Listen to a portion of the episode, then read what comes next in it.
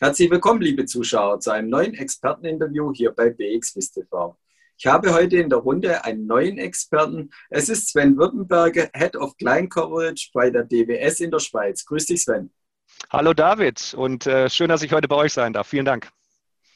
Ja, da du neu in unserer Expertenrunde bist, würde ich dich bitten, dich kurz vorzustellen und auch die DWS in der Schweiz kurz vorzustellen. Ja, gerne. Sven Württemberger, ich verantworte den Vertrieb äh, für die DWS hier in der Schweiz. Wir sind ein Team äh, von 17 Mitarbeitern äh, und wir fokussieren uns auf Fonds, ETFs und Mandate, aber auch alternative Investments, die wir primär in institutionelle Kunden wie Pensionskassen, Versicherungen, aber auch sogenannte Wholesale oder, oder Wealth-Kunden vertreiben, sprich Banken, Vermögensverwalter und Family Offices.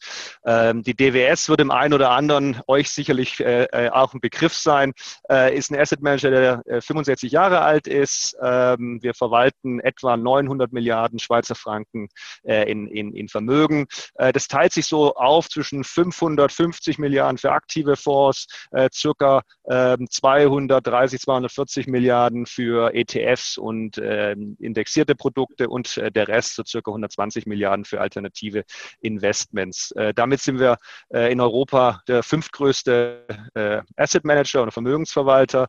Äh, und im ETF-Bereich sind wir das größte europäische äh, Haus äh, am Markt. Äh, wir haben dreieinhalbtausend Angestellte äh, global verteilt über die, den europäischen Markt, äh, über Asien, aber auch die USA. Im Hinblick auf die Schweiz, das ist noch ganz spannend, wir sind hier in Zürich, aber auch in Genf ansässig. Ähm, wir haben etwas mehr als 40 Angestellte, äh, Mitarbeiter, ähm, nicht nur im Vertrieb, die hatte ich schon angesprochen, die 17 äh, Mitarbeiter, äh, aber auch im Portfolio-Management und im Marketing und auch im Operations-Bereich. das ist relativ selten für einen ausländischen Asset Manager, vor allem, dass wir hier auch ein Portfolio-Management haben. Wir verwalten hier praktisch auch Portfolien selber, vor allem für den institutionellen Kundenbereich, primär im Fixed-Income-Segment. und das macht das Arbeiten hier natürlich sehr spannend mit Kunden, weil wir dadurch zwar ein global operierender äh, Asset Manager sind, äh, aber mit einem sehr starken lokalen äh, Footprint hier in der Schweiz. Du hast es schon erwähnt, in Europa sehr stark und auch in verschiedenen Assetklassen sehr stark unterwegs. Kannst du uns und unseren Zuschauern vielleicht erklären, äh, einer der Basisbegriffe, wie unterscheiden sich genau aktive und passive Anlagen in dem Bereich? Ja, da triffst du eine Kernfrage, die auch schon seit vielen Jahren äh, äh häufig diskutiert wurde äh, und äh, zu der man sicher auch äh, unterschiedliche Ansichten haben können. Äh, ich hatte es eingangs ja erwähnt, wir sind ein Haus, die, die beide Produktgattungen ja anbieten.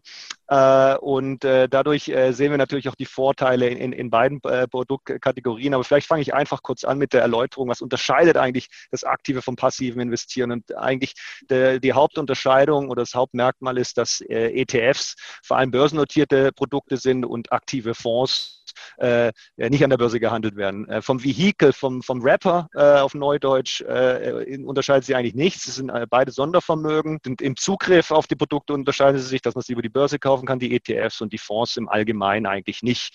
Äh, von der Anlagephilosophie oder von der Umsetzung, die, die Hauptunterscheidungskriterien sind eigentlich, dass man beim aktiven Fonds, der Portfolio Manager diskretionär entscheiden kann, welche äh, Basiswerte äh, oder, oder, oder äh, Unternehmen er in sein Portfolio aufnimmt äh, und er möchte dadurch eigentlich eine Überrendite erzielen. Äh, das ist ein bisschen anders beim Fonds, äh, beim ETF. Beim ETF oder beim indexierten Anlegen will man eigentlich nur den Index, wie schon im Namen, abbilden. Ne?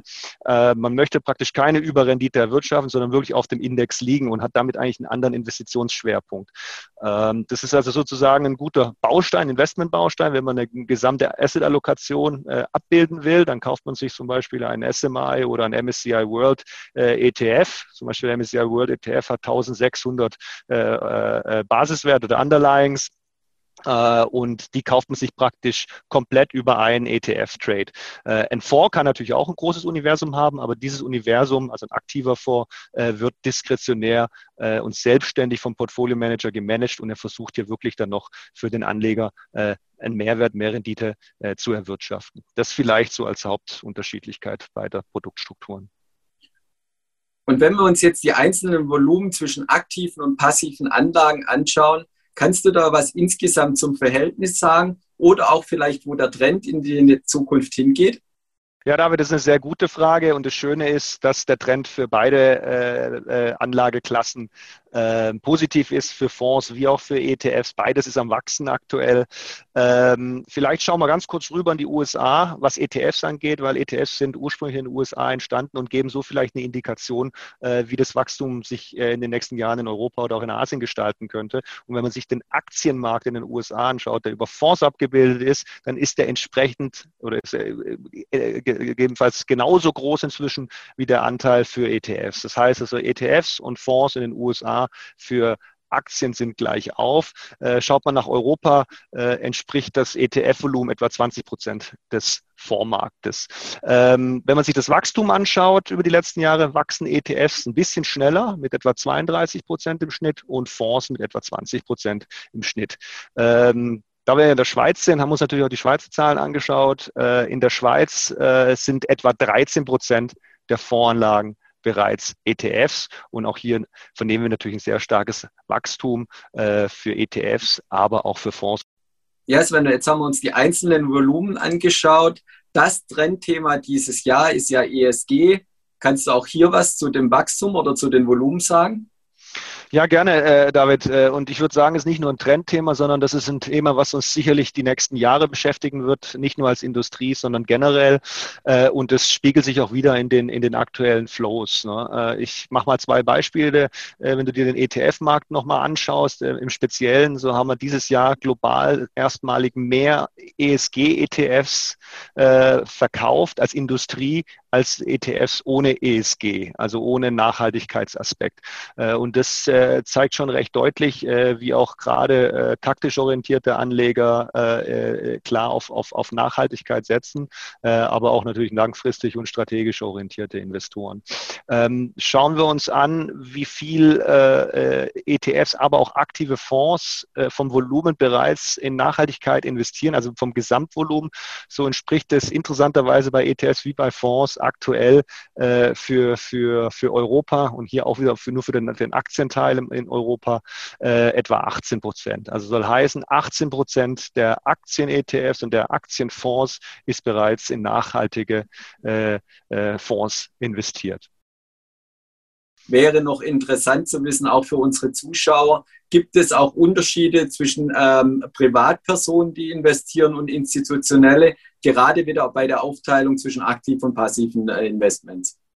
Ja, die, die, die, die gibt es natürlich, wobei ähm, sich das hier immer mehr annähert. Ne? Also gerade bei ETFs, die börsennotiert sind, hast du natürlich als privater Investor den gleichen Zugang wie ein institutioneller Investor. Äh, das entspricht sicher auch bei vielen aktiven Fonds äh, dem, dem, gleichen Setup. Äh, aber das ist natürlich bei ETFs, die, die, die sehr einfach und, und, und investierbar sind über die Börse, sicherlich ein, ein, ein, ein, ein, ein, ein Vorteil für einen privaten Investor. Äh, generell äh, ist es aber so, dass, wir hatten es eingangs erklärt, ein, ein ETF bildet einen, einen Index ab, und man kauft sich somit also einen Baustein in seiner Asset-Allokation wie einen SMI, im MSCI USA oder, oder, oder, oder, oder auch ein Themen- äh, oder, oder, oder Sektor-ETF. Ähm, aber man bleibt immer auf der Benchmark. Ne? Man baut sich also seine, seine Portfolio-Konstruktion äh, über diverse ETFs und versucht dann praktisch eine Outperformance zu kreieren. Bei einem aktiven Fonds erwirtschafte ich die Outperformance ja über das direkte Investment äh, in den, in den Portfolio Manager, der ja diskretionär entscheiden kann. Und äh, das fokussiert natürlich auch ein anderes Anlageverhalten. Ne? Das heißt, wenn ich privater Investor bin und ich möchte zum Beispiel in einen Trend investieren, ja, im Augenblick gibt es verschiedene Trendinvestitionen wie zum Beispiel Artificial Intelligence, Aging Population, Future of Health. das sind Themen, äh, in denen sich natürlich aktive Fonds durch eine Zusatzrendite ähm, sehr stark etabliert haben und dem Anleger, dem privaten wie dem institutionellen, hier die Möglichkeit geben, ähm, zu profitieren. Äh, die Produkte gibt es auch auf der ETF-Seite, nur muss man sich dann wieder klar sein, äh, dass man in den Index investiert und dann immer auf der Performance des breiten Index ohne die Einflussnahme und die Kenntnisse eines, eines Portfolio-Managers ähm, praktisch investiert. Ja, Sven, vielen Dank für deine vertieften Einblicke in aktives und passives Investieren. Und liebe Zuschauer, schauen Sie wieder bei uns rein, wenn es heißt Experteninterview bei BXWIST TV. Herzlichen Dank.